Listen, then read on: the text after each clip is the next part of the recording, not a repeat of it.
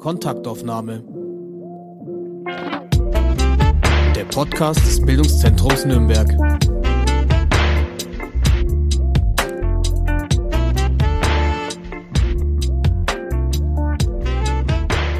Guten Tag und herzlich willkommen. Mein Name ist Grajena Wannert und ich spreche heute mit Tina Langheinrich, Leiterin des Nürnberger Digitalfestivals. Hallo Tina. Guten Morgen, Grajena.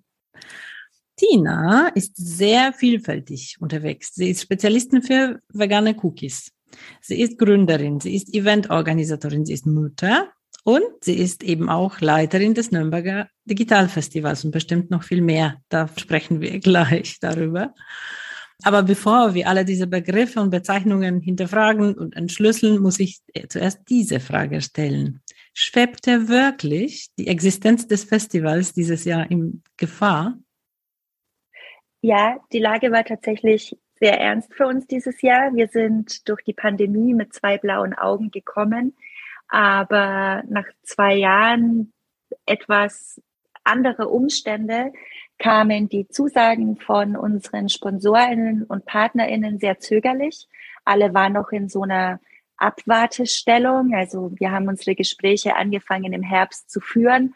Dann kam die vierte Welle und dann, während die Inzidenzen in die Tausender geschossen sind, jemanden zu fragen, hey, hast du Lust beim Festival dabei zu sein, war dann echt ein ungünstiger Moment. Und obwohl alle gesagt haben, ja, würden wir total gerne machen, hatten alle noch das Bedürfnis, so ein bisschen abzuwarten was für uns dann ein Problem war, weil wir natürlich dann irgendwann auch Entscheidungen treffen müssen und wir dann auch die finanziellen Zusagen brauchen, um mhm.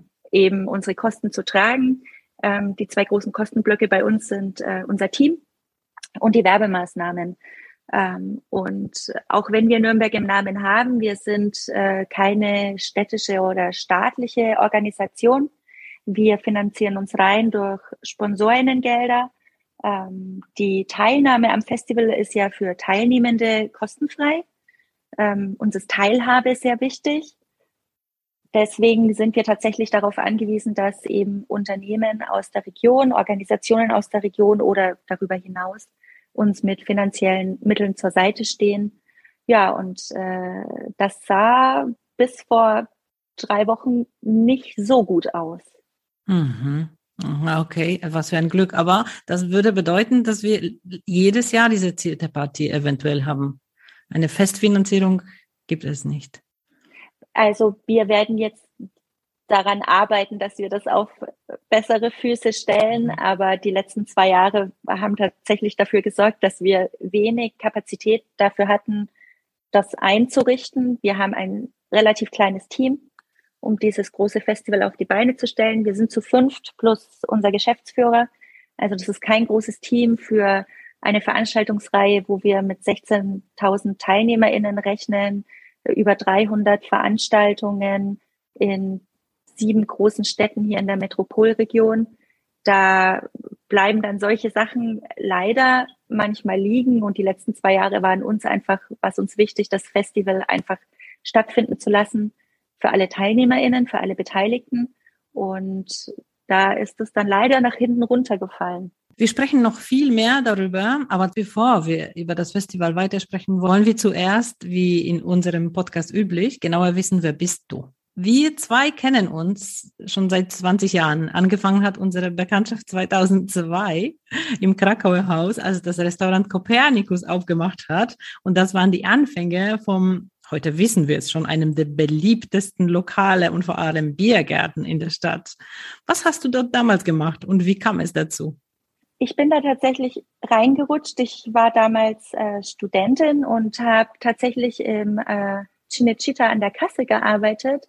Und in den Filmtipps war damals eine Anzeige, dass das Team vom El Coyote mhm. ein neues Restaurantprojekt plant und ähm, dass Servicekräfte gesucht werden. Und ähm, ich hatte schon Erfahrung in der Gastronomie und im Service.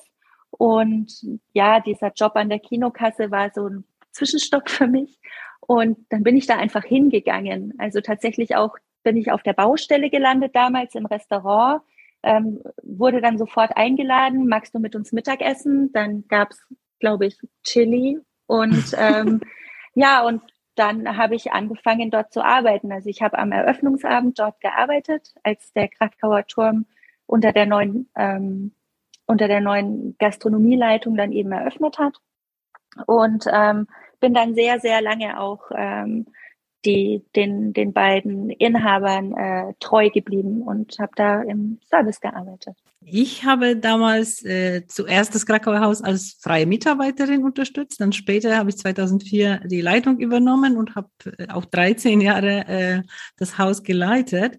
Und wir waren sowas wie eine offene Ehe, das Restaurant und wir mit dem Kulturprogramm. Also wir lebten unter einem Dach und verkehrten mit verschiedenen Publikum, teilweise. Äh, teilweise haben wir auch Sachen zusammen gemacht und haben äh, gemeinsame Veranstaltungen gehabt und auch gemeinsame Probleme Probleme, als sich zum Beispiel eine Nachbarin über die Lautstärke von unseren Konzerten und eure Schnitzelklopferei beschwert hat. Aber auf jeden Fall habe ich das äh, auch äh, sehr gut in Erinnerung, äh, wie die Arbeitskultur unter diesen zwei äh, Werten, Andi und Richard, war, wie ihr euch alle wie eine Familie irgendwie unterstützt und gemocht habt damals und wie eine gelebte Vielfalt auf Augenhöhe praktiziert war. Ähm, seid ihr noch im Kontakt irgendwie, diese erste Besetzung, die Pioniere dieses jetzt 20 Jahre alten Unternehmen? Ja, tatsächlich. Also da sind Freundschaften entstanden, die jetzt auch die ganzen 20 Jahre überlebt haben. Ähm, das war tatsächlich damals was, äh, was ganz Besonderes. Also ich habe auch in ganz vielen anderen gastronomischen Betrieben gearbeitet. Also nicht nur in Nürnberg, sondern auch im Ausland. Und ich muss sagen, so dieses familiäre Gefühl und auch die faire Behandlung, die uns da zuteil wurde, ähm, das habe ich nirgendwo anders mehr gehabt. Also Gastronomie ist ja so ein sehr hartes Pflaster und ähm, ich war völlig davon überrascht, wie nett man auch so zu seinen Angestellten eigentlich sein kann und äh, ja auch dieses Zusammengehörigkeitsgefühl. Ähm, da denke ich schon noch äh, sehr sehr gerne dran zurück und das habe ich auch in der Form leider nie wieder erleben dürfen. Ähm, ja und es war ein, ein großer und wichtiger Teil. Vor allem, ich habe ja da meine wie soll ich jetzt sagen, die, die, die prägendsten Jahre verbracht. Also ich habe da gearbeitet zwischen, ich habe mit 19, glaube ich, damals dort angefangen und habe dann fast zehn Jahre dort gearbeitet. Das ist ja so die Zeit, wo man ähm, sich viel entwickelt, viel lernt und so weiter. Und äh, ja, diese Zeit dort verbringen zu dürfen, hat mich, glaube ich, schon ähm, sehr geprägt und äh, auf eine sehr positive Art und Weise. Ja, das ist für mich super spannend, das von dir auch so zu hören jetzt nach so vielen Jahren. Ja, der Andi ist jetzt nicht mehr da. Manche Gäste wundern sich über das Foto in der Restaurant mit der schwarzen Schleife, aber für mich ist es auch irgendwie selbstverständlich, dass seine Präsenz auch auf diese Weise immer noch da ist. Ja, auf jeden Fall. Und auch im Team fand ich auch zum Beispiel faszinierend. Also einmal dieser Einblick in die polnische Kultur dann auch. Mhm. Also obwohl Polen jetzt nicht so weit weg ist von uns, ich hatte davor überhaupt keine Ahnung und kannte natürlich nur diese Klischees von äh, heute gestohlen, morgen in Polen. Mhm. Und dann hat man da diese super netten Leute kennengelernt, dann hat man ein bisschen Polnisch gelernt. Also auch die, die, ähm, die Leute, die dort gearbeitet haben, waren ja sehr international und sehr bunt durchgemischt, also Polinnen, Russinnen, AkademikerInnen, Leute aus Bangladesch und mhm. einfach diese Vielfalt da zu erleben, aber alle auf der gleichen, also auf der gleichen Ebene zu arbeiten und auch mit einem Verständnis, wir machen das zusammen. Ähm, das war schon sehr besonders. Auch diese, ähm, gab wenig interne, soll ich sagen, interne Kriege, Zickereien und so weiter. Also das war auch ein äh, schönes ähm, Arbeitsumfeld insgesamt einfach. Hm, toll. Du hast erwähnt, dass du auch im Ausland gearbeitet hast. Also du bist ja auch nach Frankreich gezogen. Warum nach Frankreich? Und war damals die Idee, für immer zu gehen oder war es dir immer klar, dass du dann zurück nach Nürnberg kommst? Also nach dem Abitur habe ich eine Ausbildung zur Kinderkrankenpflegerin angefangen, ähm, die dann aber recht schnell ein unerfreuliches Ende hatte. Also ich habe meine Probezeit dort nicht bestanden aus verschiedenen Gründen. Und ähm, ich habe ähm, nach dem Abitur bin ich nach Israel gegangen für drei Monate, um dort in einem Kibbutz zu arbeiten. Und für mich war das, ich komme vom Dorf, so richtig vom Dorf. Ich komme aus keiner Akademikerfamilie. Ich war die erste in meiner Familie, die Abitur gemacht hat. Und mit 18 war das dann auch mein erster Flug. Also ich bin mit einem Flugzeug in ein Land geflogen, wo ich weder die Sprache konnte noch die Schrift lesen konnte. Also Hebräisch, ja, ist halt doch was anderes. Und da habe ich ganz viele internationale Leute kennengelernt. Das war für mich dann das erste Mal so die Erfahrung weit weg von zu Hause. Und dann kam ich nach Nürnberg zurück, weil ich meinen Ausbildungsplatz schon hatte. Und das war kein gutes Ankommen. Und ähm, wie gesagt, das hat dann recht schnell ein Ende gefunden mit der Ausbildung. Und dann bin ich nach Erlangen gegangen und habe dort Übersetzerin und Dolmetscherin gelernt, weil ich eben auch in Israel durch den Kontakt mit so vielen Leuten aus ganz Europa ähm, beziehungsweise aus der ganzen Welt gemerkt habe, dass ich eine absolute Begeisterung für Sprachen habe und habe dann in Erlangen eben diese Ausbildung zur Dolmetscherin und Übersetzerin gemacht. Mir war dann aber relativ schnell klar, so im Zimmer zu sitzen und Dinge zu übersetzen, ist vielleicht nicht ganz meins. Und weil ich dachte, Englisch kann ich gut genug, Französisch hatte ich Grundkenntnisse, naja, ich bewerbe mich jetzt einfach mal bei einer Uni in Frankreich. Und das war vor Zeiten des also richtigen Internets im Endeffekt. Habe dann eine kurze Recherche gemacht und bin dann auf die Universität in Angers gestoßen. Da konnte man Tourismus studieren äh, mit verschiedenen Schwerpunkten. Und ich habe dann ja einfach eine Bewerbung hingeschickt, ähm, weil auch auf der Homepage stand, ja, internationaler Studiengang mit vielen äh, internationalen GastdozentInnen und so weiter. Wurde dann genommen und bin dann einfach nach Frankreich gezogen. ähm, schon mit dem Gedanken, vielleicht komme ich irgendwann wieder zurück. Aber wenn man Anfang 20 ist, da weiß man ja noch nie so wirklich, was man machen möchte eigentlich. Ähm, ja, und habe dann da dieses Studium absolviert. Und es war am Anfang sehr hart, weil dieses Thema, das ist ein internationaler Studiengang. Wir hatten zwar, ich glaube, zweimal Gastvorlesungen auf Englisch, der Rest war alles auf Französisch. Äh, in Frankreich ist das Studium damals auch sehr verschult gewesen schon. Das heißt, nach drei Monaten hatten wir Prüfungen und mein Sprachniveau war äh, Bonjour, je m'appelle Tina, où est la gare? Also, hallo, ich bin Tina, wo ist der Bahnhof? Und äh, das war schon dann auch hart, weil dann saß ich drei Stunden in der ersten Marketingvorlesung und habe kein Wort verstanden. Und dann dachte ich mir so, ich glaube, ich muss wieder nach Hause fahren. Ich halte es nicht durch, diese drei Jahre, wie soll ich das schaffen? Aber das ging dann doch. Und äh, ja, das war eine, war eine tolle Erfahrung, die ich nicht missen möchte und äh, kann ich nur empfehlen. Also wenn die Chance da ist, auch längere Zeit mal ins Ausland zu gehen, äh, sollte man das auch tun. Ja, du warst auch in Schottland, Kanada, also das ist eine längere Liste als nur Frankreich. Genau, ich habe dann auch Praktika gemacht. Also wie gesagt, die Uni war im Departement Maine-et-Loire an der Atlantikküste in der Nähe von Nantes. Ähm, ich habe dann auch Praktika in, in Elsass absolviert, war ähm, lange, längere Zeit in Schottland, in Edinburgh, in einer Reiseagentur und ähm, die letzte Station war dann ein halbes Jahr in Ottawa, in der kanadischen Hauptstadt, ein Praktikum bei einem Military Contractor, also der ähm, Waren und ähm, Waren und Produkte ans äh, Militär verkauft hat. Das war auch eine ganz besondere Erfahrung, weil mhm. äh, ja so Einblicke ins Militär zu haben, auf Militärbasen unterwegs zu sein, äh, Panzer anzuschauen und so weiter. Ja, das war mhm. interessant. Und dann plötzlich eines Tages treffe ich dich in einem Café in Johannis, wie du mich aufgeklärt hast, das ist dein Café, Schaffenschwestern. Und äh, ist es der Beginn von deinem Abenteuer mit Cookies?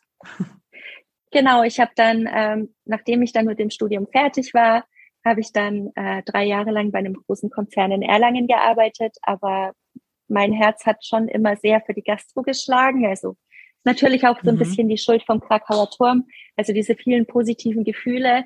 Da hatte ich dann wieder das Bedürfnis, ah, ich möchte das, glaube ich, schon wieder machen und auch äh, Dinge selbst zu schaffen. Ähm, war mir dann wichtig und dann habe ich mit einer Freundin zusammen eben dieses Café eröffnet.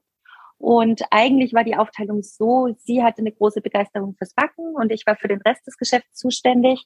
Meine Freundin musste dann relativ schnell wieder in die Heimat, die kam aus der Nähe von äh, Aschaffenburg, äh, aus familiären Gründen. Und dann stand ich auf einmal in der Backstube und ich habe davor vielleicht in meinem Leben zweimal im Jahr einen Kuchen gebacken. Ich hatte keine Ahnung und kein Gefühl für das Ganze. Und ja, dann habe ich gelernt zu backen. Und ähm, dann, das war ja damals jetzt auch schon vor fast zehn Jahren, kam dann dieses Thema vegane Ernährung auf.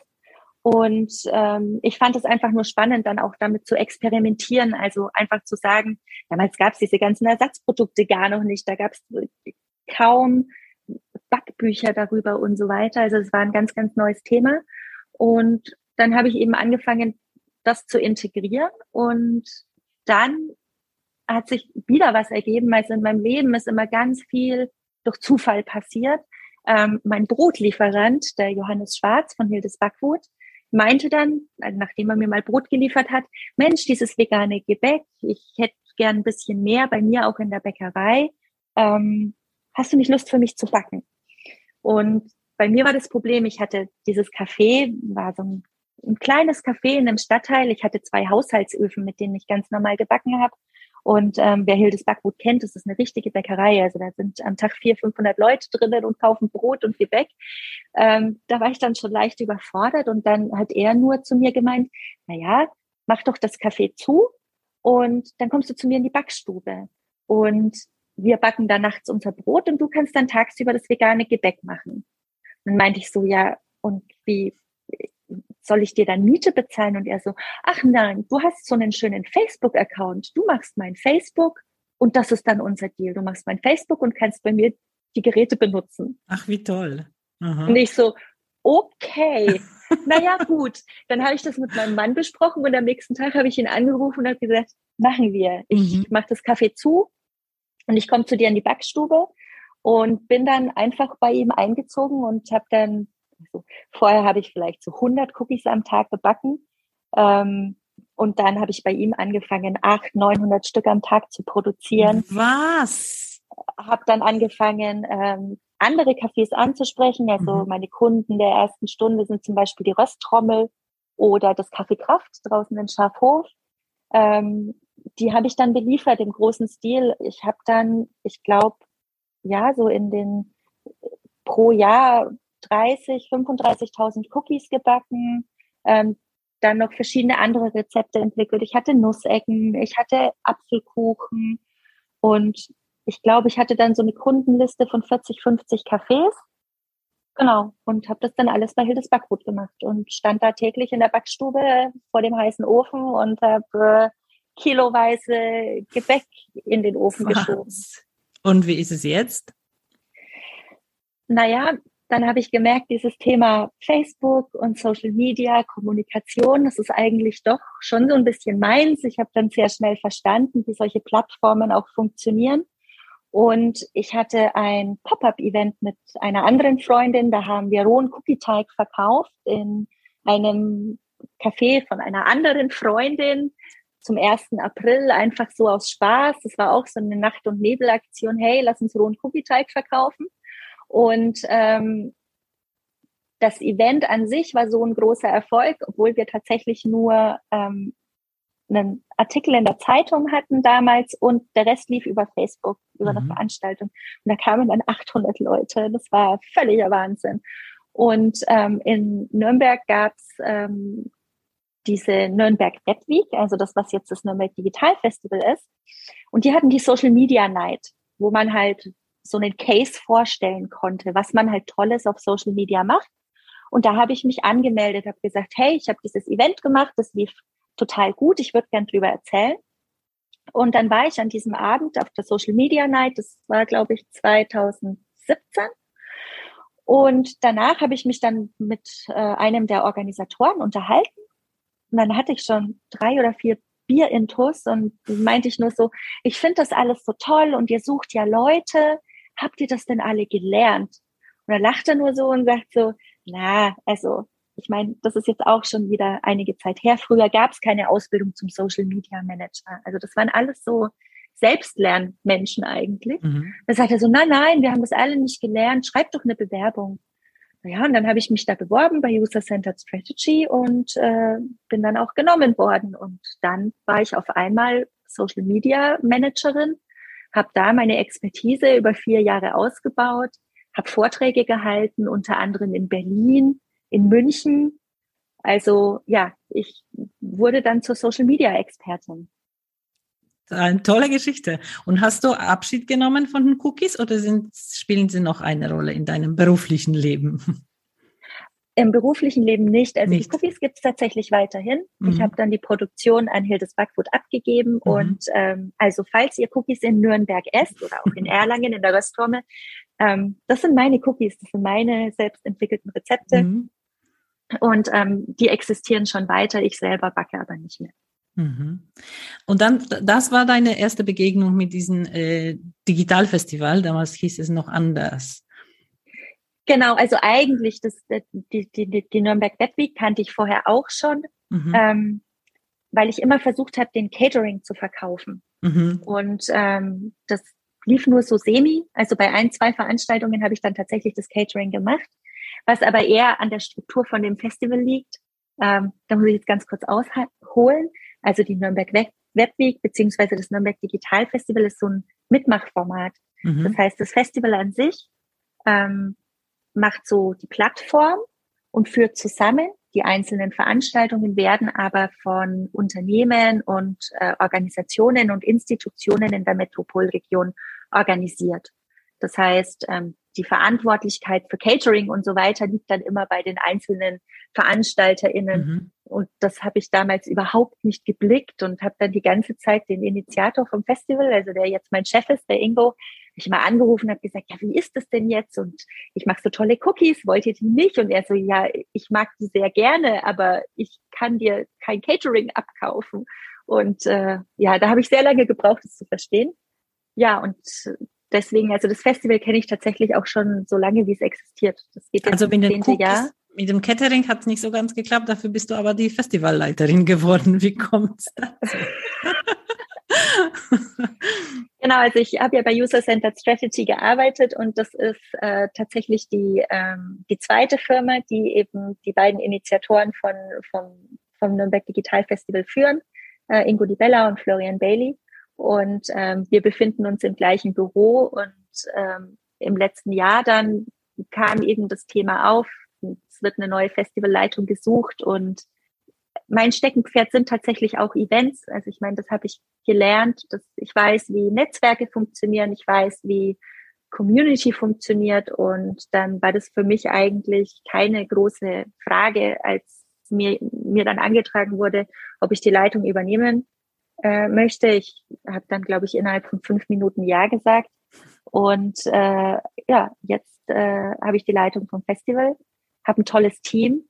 Die sind alle auch seit dem letzten Jahr an Bord. Ähm, genau, und wir sind jetzt mitten in den Vorbereitungen für mhm. die Ausgabe 2022.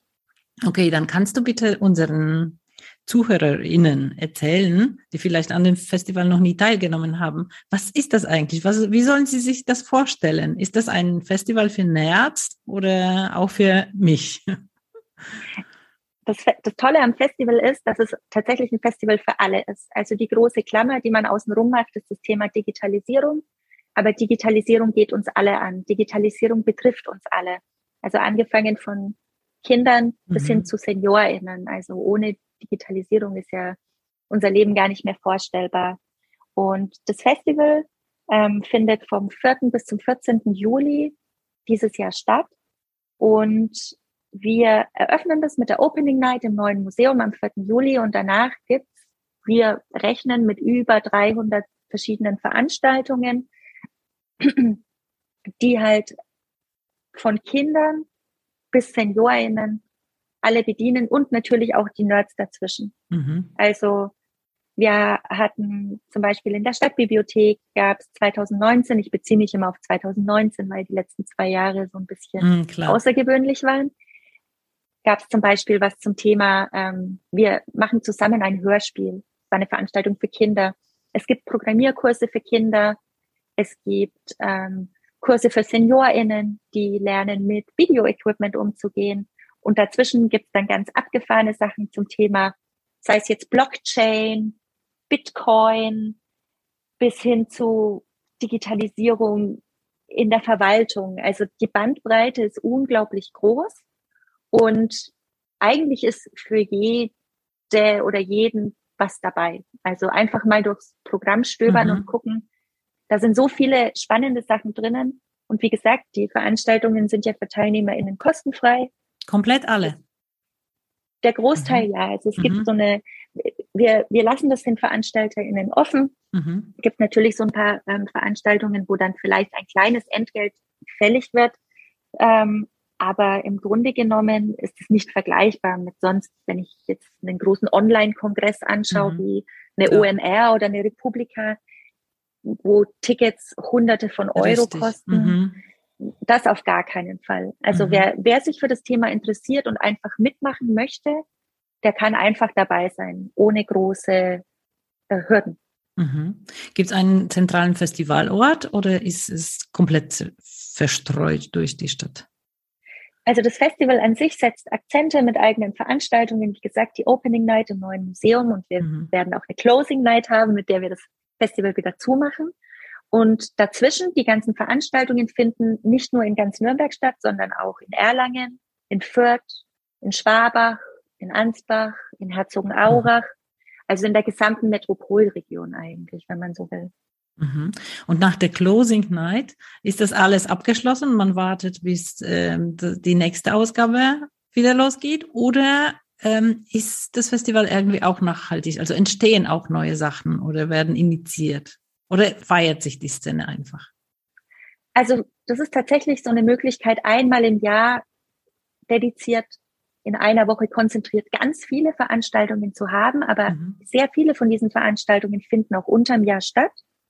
Also da gibt es zum Beispiel verschiedene Stammtische, verschiedene Meetups, ähm, wie zum Beispiel Social Media. Es gibt eine große Social Media Night, aber es gibt zum Beispiel einen regelmäßigen Social Media Stammtisch. Also für Menschen, die in dem Bereich arbeiten, die können sich auch unterm Jahr vernetzen und natürlich auch das Festival, unsere Kanäle sind das ganze Jahr offen. Ähm, also wir verknüpfen auch das ganze Jahr unter. Das Festival an sich ist dann eben der Punkt, wo wir einmal groß sichtbar werden, aber wir existieren dazwischen auch. Mhm. Und wir sind dazwischen auch aktiv. Mhm. Ich habe mal folgende Beschreibung des Festivals gelesen, das Festival der digitalen Gesellschaft.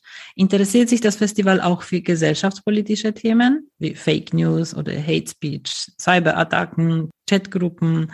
Also es es ist klar, es ist ein faszinierendes Thema an sich. Digitalisierung hat aber eine sehr dunkle Seite. Genau, also diese Aspekte kommen natürlich auch nicht zu kurz. Also wir gehen jetzt da natürlich mit einer positiven Grundeinstellung hm, rein, weil Digitalisierung viele Dinge leichter macht. Aber wie du schon sagst, so dieses Thema Fake News ähm, wird natürlich auch behandelt. Und das ist das Schöne am Festival, das gibt halt eben Menschen auch diesen einfachen Zugang, dass man sagt so, naja, mich würde das jetzt einfach mal interessieren, wie funktioniert denn dieser Facebook-Algorithmus, von dem alle immer reden und was hat es denn mit dieser personalisierten Werbung auf sich? Was heißt es denn für mich als Nutzerin? Das kann man dann eben alles auch auf dem Festival erfahren. Also das ist kein, ähm, es ist keine reine Feierei und Hochhalterei, mhm. sondern äh, wir beschäftigen, beschäftigen uns tatsächlich auch kritisch mit diesen Themen. Mhm. Mhm. Vielleicht kann man auch Strategien lernen, wie man damit besser umgehen kann. Genau, das gehört natürlich auch dazu. Mhm. Und ähm, ja, du hast auch schon äh, mehrmals gesagt, dass die Corona-Jahren eigentlich schwierige Jahre waren, ist klar für uns alle. Aber warum ist bei diesem Festival, wenn es ein Digitalfestival ist, warum ist die Präsenz so wichtig? Ähm, also, was wir aus den letzten zwei Jahren auf jeden Fall mitnehmen, ist, dass digitale Formate, digitale Treffen, äh, digitales Miteinander oder virtuelles Miteinander ähm, durchaus seine Vorteile hat. Also vor allem, wenn es darum geht, äh, wenn man weit entfernt voneinander ist, dann äh, machen oftmals virtuelle Treffen auf jeden Fall mehr Sinn und ähm, erleichtern das Ganze auch, so zum Thema Zugänglichkeit auch. Also wenn ich jetzt unter der Woche einfach dann eine Stunde lang mich in ein Webinar setzen kann, ohne dass ich jetzt äh, eine Stunde irgendwo hinfahren muss, um dann mir Sachen anzuhören. Ähm, das nehmen wir auch mit und die Möglichkeit haben auch VeranstalterInnen ähm, weiterhin, also zu sagen, ich möchte gerne ein virtuelles Format anbieten. Für uns als Festival ist es trotzdem wichtig, dass unsere großen Veranstaltungen, da ist der Networking-Charakter sehr wichtig, die würden wir gerne wieder in Präsenz stattfinden lassen, weil wir gemerkt haben, dass es da noch nicht, noch nicht die passenden Formate gibt, die wirklich einen 100 Prozent guten Ersatz dafür bieten. Mhm. Wenn ich von Weiterbildung und Bildung spreche, da funktionieren virtuelle Formate sehr gut. Aber alles, wo es um das menschliche Zwischeneinander geht, das menschliche Miteinander, spontane Gespräche, spontane Begegnungen, da setzen wir tatsächlich noch auf Präsenz. Mhm. Auch im Bildungszentrum stellen wir fest, dass die persönliche Begegnung auch bei der Bildung wichtig ist. Also ja, äh, ja vielleicht tatsächlich entwickeln sich noch Formate, wo, wo die Nähe noch besser spürbar ist, aber die braucht man tatsächlich, ja. Mhm. Und beim äh, Programm, äh, bei der Programmerstellung kommen auch äh, Gäste nach Nürnberg angereist, auch womöglich prominente Gäste, oder setzt man da auf die lokale Szene? Wir laden tatsächlich ähm, spannende, also wir als Festival laden spannende Gäste auch von außerhalb ein, um eben auch neue Impulse, frische Blickwinkel mhm. und so weiter mit einzubringen. Und auch unsere Veranstalterinnen tun das. Also das sind durchaus dann auch ähm, Gäste, SpeakerInnen aus, äh, aus ganz Deutschland oder teilweise sogar auf internationaler Ebene da. Ähm, also das ist ein guter Mix. Natürlich liegt der Fokus auf der Verbindung in der Metropolregion. Und wenn man sich jetzt die Metropolregion anschaut, ich, ich habe jetzt die Zahlen nicht im Kopf, aber das sind ja schon ein paar Millionen Menschen, von denen wir hier sprechen. Also mit denen kann man auch ein Festival ganz gut voll machen. Toll, ja. Du hast auch einmal äh, eine Konferenz oder, oder eins, war das eine Konferenz äh, ja. für Gründerinnen, für Unternehmerinnen organisiert, nicht wahr? Also ist das Thema Frauen als Unternehmerinnen für dich auch wichtig und spielt das auch eine Rolle in dem Festival? Also ich muss natürlich sagen, als Frau und als Leiterin mhm. des Festivals ist mir das Thema ähm, Gleichberechtigung und ähm, Diversität wahnsinnig wichtig. Und zwar nicht nur, dass wir jetzt die ganzen Thomasse und Michaels mit Sabines und Gundulas ersetzen, sondern wir insgesamt als Festival auch diverser werden. Da steht auch mein Team voll dahinter und das ist ein Fokus für uns, den wir dieses Jahr uns ganz groß auf die Fahne geschrieben haben und auf die Agenda geschrieben haben, dass wir das Festival an sich diverser machen, weil es ja auch um das Thema Teilhabe geht. Wenn ich sage, ich möchte Teilhabe präsentieren, dann will ich ja nicht nur Teilhabe für privilegierte weiße Menschen, mhm. sondern Teilhabe heißt ja, dass ich wirklich alle mitnehme. Und ähm, das ist mir sehr, sehr wichtig. Was wäre dir noch wichtig über das Festival zu sagen? Ich bin super dankbar über die grandiose Unterstützung, die wir in den letzten Wochen erfahren haben, nachdem wir recht offen an die Öffentlichkeit gegangen sind, dass wir Hilfe benötigen, dass es schlecht um uns steht. Das war für uns auch ein Schritt, den wir lange überlegt haben. Also wie, wie erlaubt ist es als Unternehmen, an die Öffentlichkeit zu gehen und zu sagen, hey, wir sind fast pleite. Das ist ja auch eine, man macht sich ja da auch verletzlich und verwundbar. Und der Zuspruch war so unglaublich positiv. Also ich war da, wir waren da selber überrascht, wie, wie schnell sich das dann auch alles entwickelt hat das ist mir sehr wichtig zu sagen, dass man da auch wieder den Charakter des Festivals und die, diese ursprüngliche Idee, dass es ein Mitmachformat ist, Mitmachformat ist, also die gemeinsame Gestaltung, dass AkteurInnen einfach miteinander an einem Strang ziehen, das kam da wieder wunderbar zum Vorschein.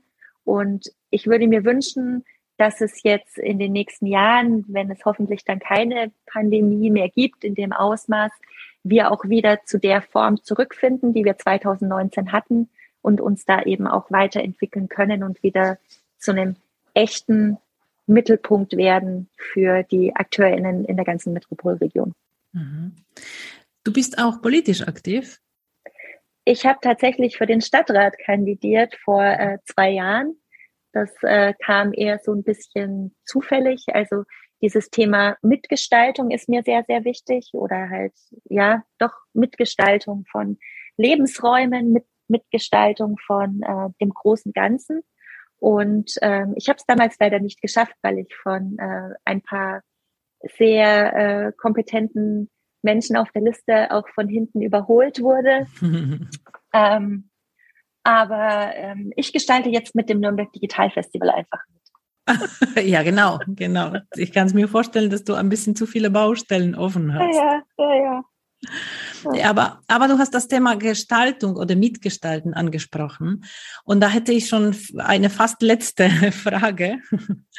ähm, wenn du für Nürnberg einen Wunsch frei hättest, wenn man in Nürnberg was Grundlegendes ändern, anders gestalten könnte, was wäre das?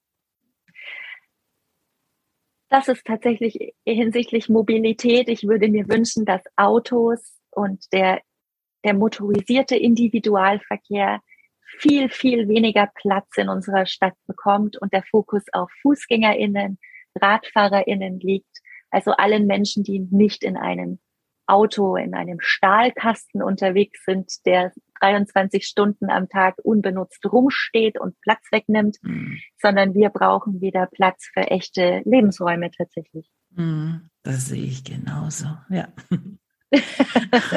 Würde ich deinen Wunsch unterstützen, wenn ich diese Macht hätte. Okay, meine letzte Frage. Äh, weil du so wahnsinnig vielfältig unterwegs bist, äh, würde ich dich gerne fragen, was du noch lernen würdest, wenn du mehr Zeit hättest. Gerne lernen. Oh, das ist eine schwierige Frage, weil es gibt tatsächlich Vielleicht würde ich besser stricken können. Häkeln kann ich schon ganz gut, aber vielleicht ein bisschen besser stricken und ein bisschen besser nähen. Also so dieses, dieses Zeit für, für Kreativität auch so ein bisschen zu finden und eben auch wieder dieses Handwerkliche zu machen, mhm. Weil das habe ich jetzt ähm, wieder mehr. Also die letzten vier Jahre in der Agentur ist das ja schon sehr weit weg dann auch. Äh, das ist jetzt mit dem Festival schon mehr, aber halt dieses, dieses Handwerkliche vermisse ich teilweise und äh, ja, besser stricken lernen wäre, glaube ich, so ein gutes Ziel, was ich mir vielleicht für die nächsten fünf Jahre äh, vornehmen würde. Mhm, da kann man stricken und Podcast hören. Genau, dann kann man stricken und Podcast hören. Mhm, genau, ich bin ja großer Fan von Podcasts. Ich habe mich sehr über die Einladung gefreut. Ich höre, glaube ich, 20 Stunden Podcast in der Woche, äh, habe immer die Kopfhörer drinnen zu verschiedenen Themen und deswegen bin ich auch immer gerne bei Podcasts dabei, weil ich finde, es ist ein unglaublich tolles Format, mit dem man viel lernen kann, viel ähm, viel Einblicke auch bekommt in verschiedene Lebensrealitäten und Podcasts sind super toll. ja, und kreative Kurse haben wir am Bildungszentrum, falls du mal Zeit hast wieder. Könntest du dich umschauen. Ich möchte jetzt zum Abschluss etwas äh, leicht Schockierendes sagen. Vielleicht wird es nicht so schlimm, weil deinem Instagram-Profilen, du hast mindestens zwei, ein für dich und eins für deine Katze,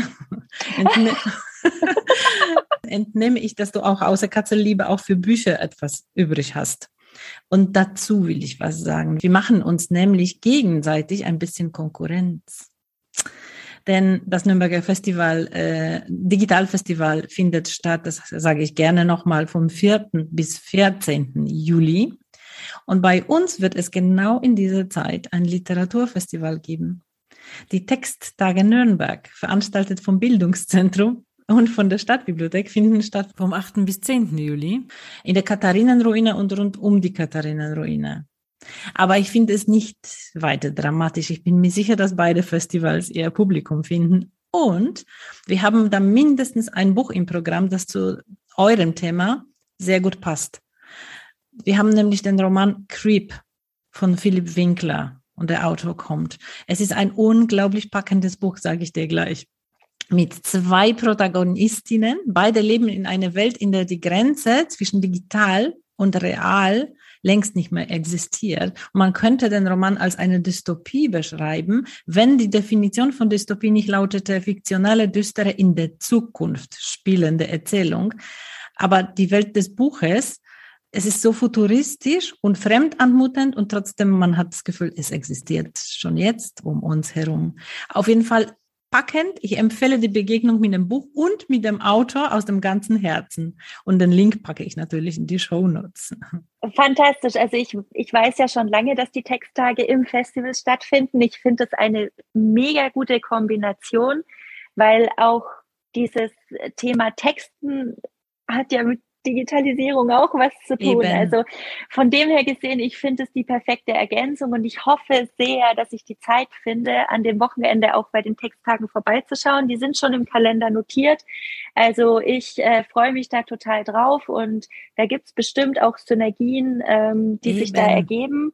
Und nein, also ich finde das, ich, ich fand es toll, als, als uns äh, das zugetragen wurde, dass die mhm. Texttage da sind. Da habe ich gesagt, das ist doch super gut, weil je mehr Leute auch in der Stadt unterwegs sind, desto besser. Und äh, dann unterstützen wir uns eigentlich äh, nur gegenseitig und ähm, the best of both worlds, würde ich dann sagen, kommt dann da einfach zusammen. Das sehe ich auch so. Tina, vielen herzlichen Dank für das tolle Gespräch. Danke, Graschina. Das hat wirklich sehr viel Spaß gemacht jetzt. Danke mir auch. Tschüss. Ciao.